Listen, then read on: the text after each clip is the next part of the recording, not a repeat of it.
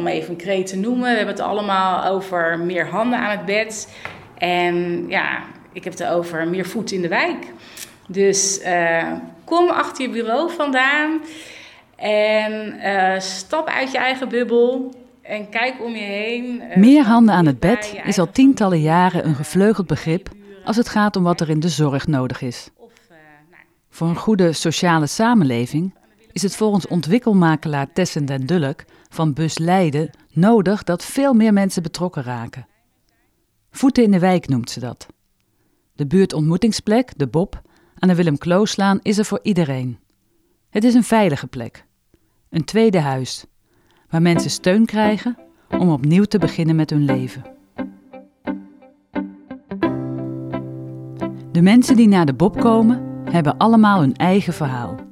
Hun eigen leven, dat ze met zich meedragen of juist helemaal achter zich hebben moeten laten. Met kleine stapjes op de ladder proberen ze hun leven te verbeteren. In eerdere afleveringen maakten we kennis met buurtkapper Koresh, deelnemers van de wandelclub Theo en Ria, met kunstenaar Gorge en met de naailesjuffen Samira en Elide. Vandaag ontmoeten we Rafat en zijn vrouw Ruda en Miguela.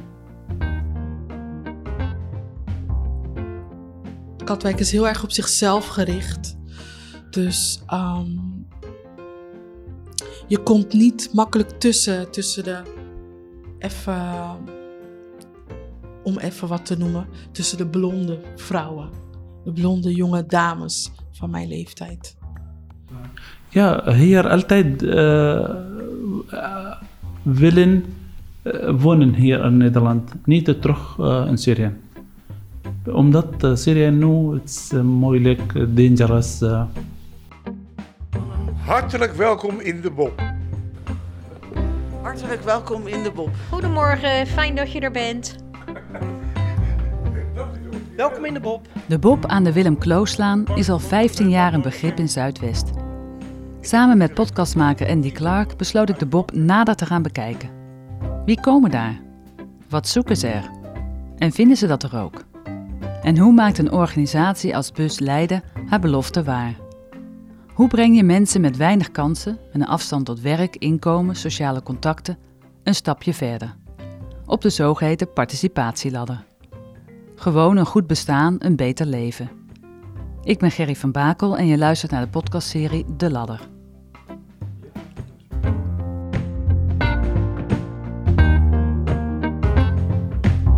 Rafat is 46 jaar en hij komt uit Syrië. Uh, ik ben Rafat.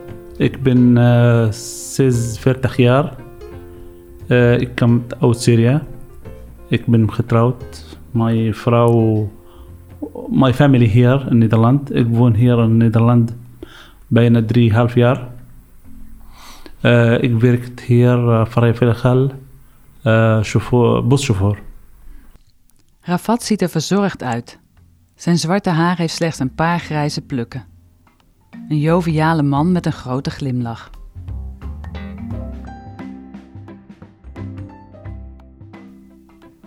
Hij komt uit Syrië, maar is eigenlijk Palestijns. Zijn grootouders zijn ooit geëmigreerd naar Syrië, ook op zoek naar een beter leven. Rafat werkte in de Syrische hoofdstad Damascus als taxichauffeur. Tot 2011. En dan barst de hel los in het land.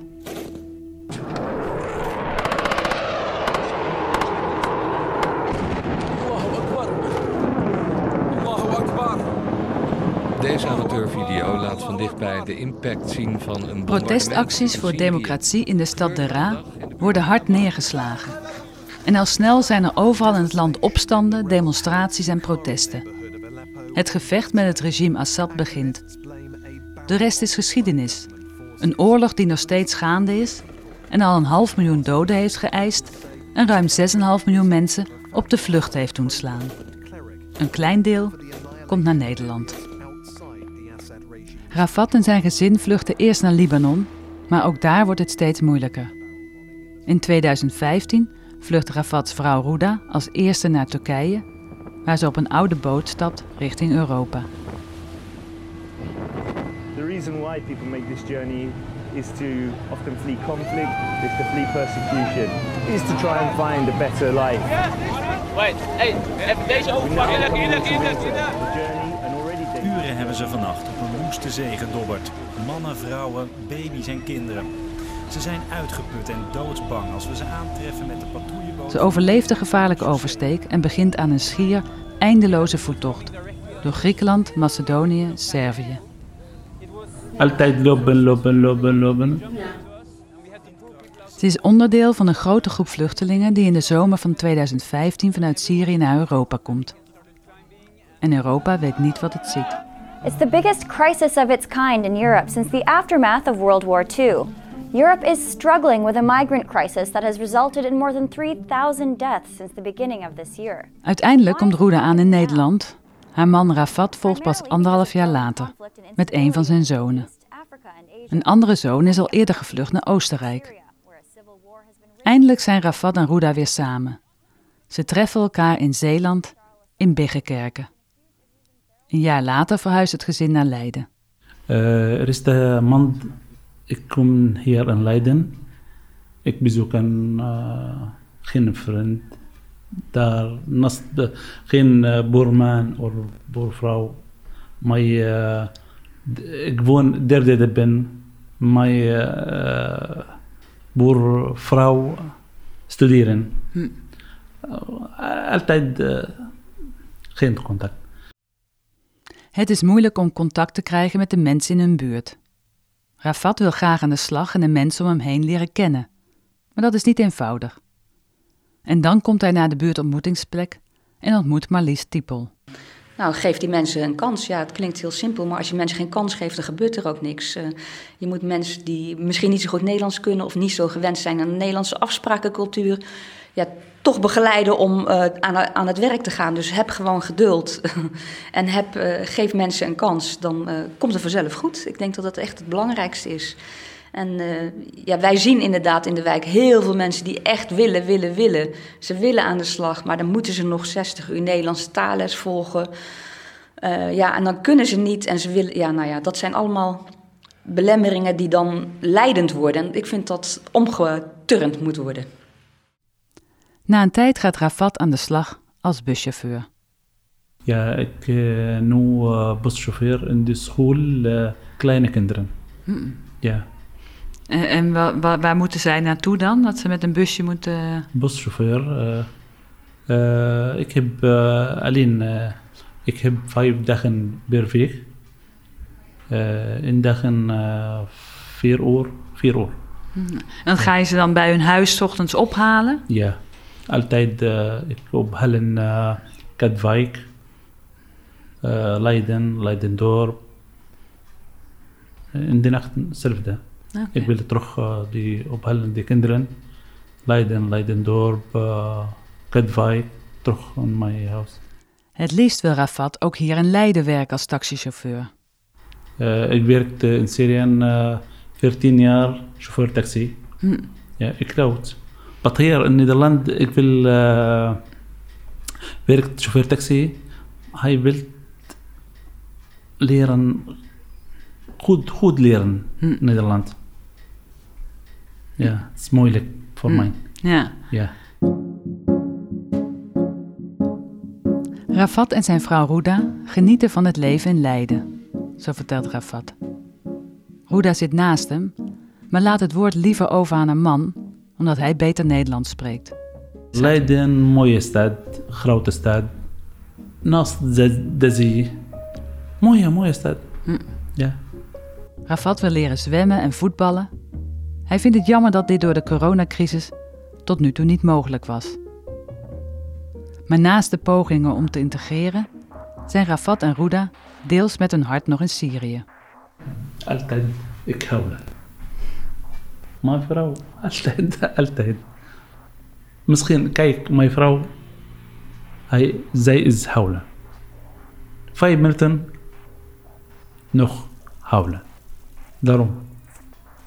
Ik wil stop. Ik wil lief. Ik wil beginnen. Ik wil, ik wil altijd beginnen. Wonen hier. Ik wil be beginnen. Lief hier. Maar altijd. moeilijk met de Syrië en vader. Mijn broer misschien live, misschien dat. Er kruipen wat Engelse woorden tussendoor, maar de pijn is gemakkelijk te verstaan. Rafat weet niet of zijn broer in Syrië nog leeft. Alive or dead, zegt hij. Zijn broer is verdwenen in het zwarte gat van de oorlog in Syrië. Er lopen tranen over de wangen van Ruda als Rafat vertelt over het verwoestende effect van de oorlog op haar familie. Mijn vrouw, zij een grote familie. Zij heeft uh, tien broer, twee uh, meisjes. Tien broers? Tien broer. Wauw. ja. Tien broer, uh, twee meisjes. Oké. Okay. Ja. Nu, zij heeft drie broer. En twee. Ja, zij heeft drie broer nu. Geleden tien jaar. Zij. Ten, zeven broer. Het is uh, dood. Hmm. Tijd dood. Wow. Zij nog uh, heeft een meisje ook dood. Ja. Mijn vrouw zei uh, die die altijd. Hmm. Ja. Ja. Nu we niet meer dagelijks beelden op televisie zien van de oorlog in Syrië en de mensen die het land proberen te ontvluchten, is Syrië ver weg voor veel Nederlanders. En eigenlijk is de oorlog al voorbij, toch? Maar Rafat en Ruda zijn er nog elke dag mee bezig. Rafats vader woont nog steeds vlakbij Damascus. Ze hebben contact via WhatsApp. Mijn vader nu bijna 75 jaar. Hij werkt nu. Hij, hij altijd werkt. Hij niet werkt, niet eten. Hm. Geen eten. Altijd. Hij altijd bezoeken die werkt. Hij uh, heeft uh, de taxi. Hij werkt die taxi. Hm. But seven, 75 jaar. Hier in Nederland 75 jaar altijd rustig zitten. Uh, ja. Wat in Syrië altijd werkt, altijd weer. Want je, je vader is 75 jaar Ja. uh, nu? Oké, En hij moet nog steeds werken? Ja, ja, altijd. Hm. Het is nu rustig in de wijk waar Rafats vader woont. Maar het effect van de oorlog is nog altijd voelbaar. is rustig nu. Wat altijd uh, geen elektriek, geen water, geen. Uh, misschien 1 kilo suiker, 1 kilo suiker, uh, 10 euro. Jij begrijpt? 10 euro misschien 1 kilo suiker. Hij wil, hij wil eten falafel, sandwich. 10 euro of 10 dollar. Hm. Zo'n heel duur allemaal, Ja, al het ja, eten. ja, Een paar uur elektriciteit, een gebrek aan drinkwater, voedsel dat eigenlijk niet te betalen is en altijd het gevaar dat het geweld weer oplaait. Het is letterlijk overleven.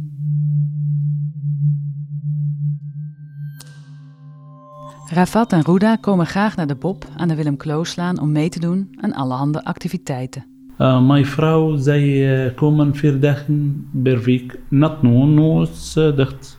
Geleden uh, uh, vier dagen. En dagen uh, koken. En dagen uh, leren uh, nieuwe machine. Een machine, een machine. Een baan als taxichauffeur blijft de droom van Rafat. En hij wil er hard aan gaan werken. Ja, ja, ja, ik vind het, ja, ja. Ik wil altijd uh, nog leren. وفنان ليران وفنان نيلان أه إقبل كونتاكت مت هير في المنسن ألتايد وفنان مسخين نو فنداخ. أه بخنن أه،, أه دينام. مسخين إندي خلاص إندي تافل. ألتايد كونتاكت ألتايد وفنان ألتايد كونتاكت ألتايد وفنان إقبل زيتن ألتايد إندي هاوس. و نيخود ألتايد نيخود إيتن.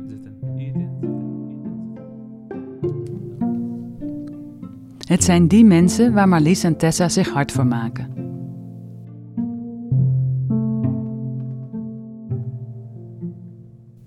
Er zijn meerdere succesverhalen zoals ook Koresh, de buurtkapper uit aflevering 2. Ja, hij is voor zichzelf zeker een succesverhaal. En natuurlijk zijn wij ook als bus heel blij met hem. Want uh, ja, hij verzet een enorm hoop werk. En hij trekt ook heel veel mensen door zijn kapperswerkzaamheden naar, naar uh, de Bob. Dus ja, en die kunnen wij dan ook weer een stapje verder helpen. Dus ik denk dat hij er zelf heel gelukkig van is geworden om hier te komen werken. Maar wij zijn dat ook.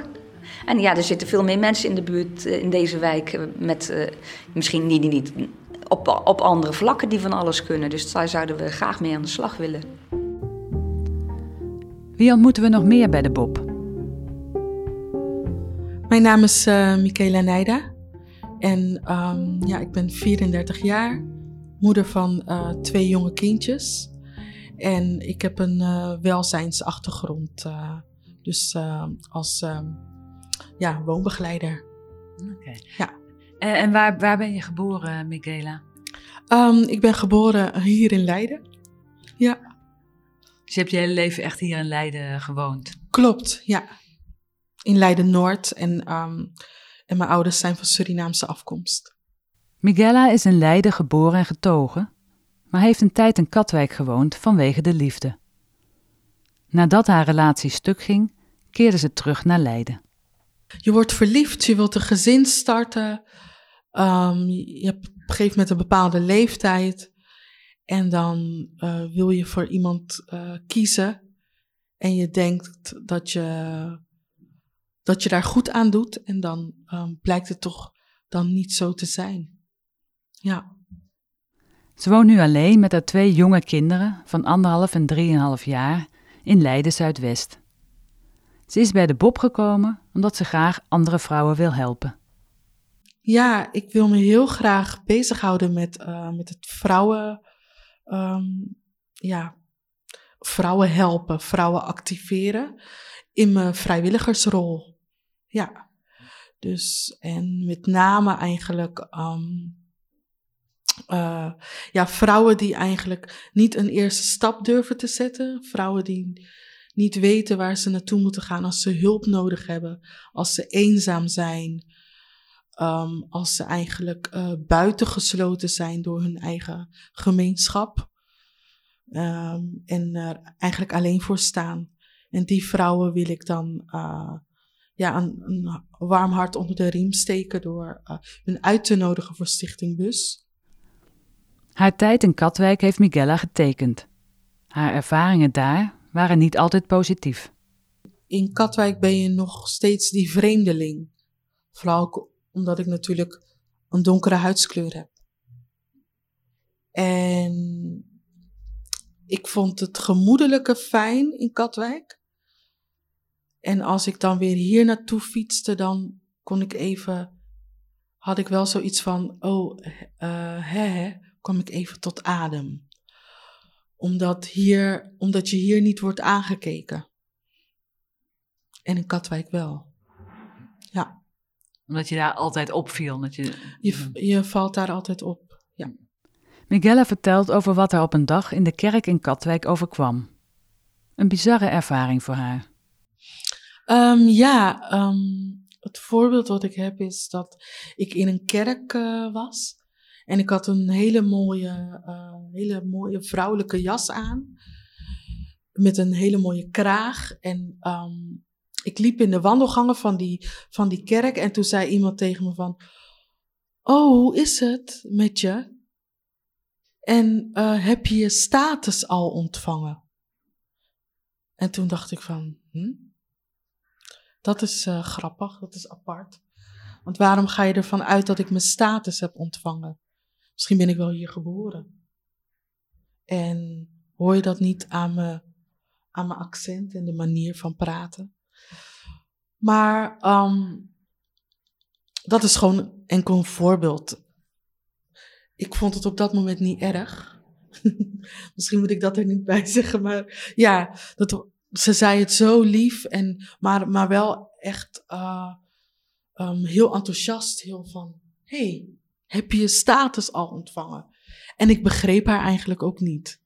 Want ik had niet verwacht dat ze dat zou zeggen. En later dacht ik, wat bedoelt ze nou? Status? Wat, wat betekent status? Oh ja, natuurlijk. Dat bedoelt ze. Ja, dus moet je nagaan hoe iemand denkt en de waarneming van die persoon. Ja. Ze dacht gewoon iemand met een donkere huidskleur, dat was een vluchteling. Ja, precies. Zulke gebeurtenissen hakken er wel in bij Miguel.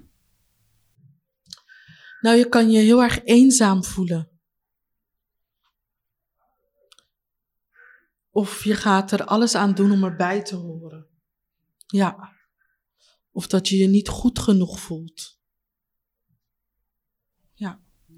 Miguel wil nu andere vrouwen helpen. Hen empoweren, zoals ze zegt. Ik heb echt een hart voor, voor vrouwen. Om vrouwen, um, ja, wat ik net eigenlijk al zei, die in de put zitten. Om hun weer net, net dat stukje sprankelende hoop te geven. En ik zou heel graag een, um, een stichting of een eigen onderneming willen met de, de naam Be Aware Woman. En ik zou dus vrouwen bewust willen maken van wie ze zijn in de maatschappij, in hun persoonlijk leven en wat ze uh, kunnen betekenen voor hunzelf en de mensen om hun heen.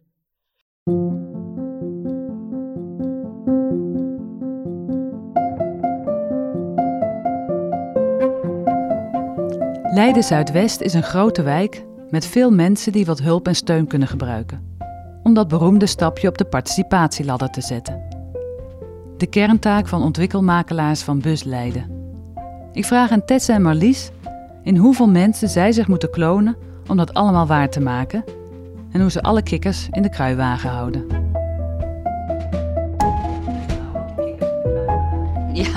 Nou, dat is best een uh, lastige klus. Want uh, je hebt uh, mensen uit verschillende culturen, verschillende geloven. En soms kan dat wel een beetje tot een botsing leiden.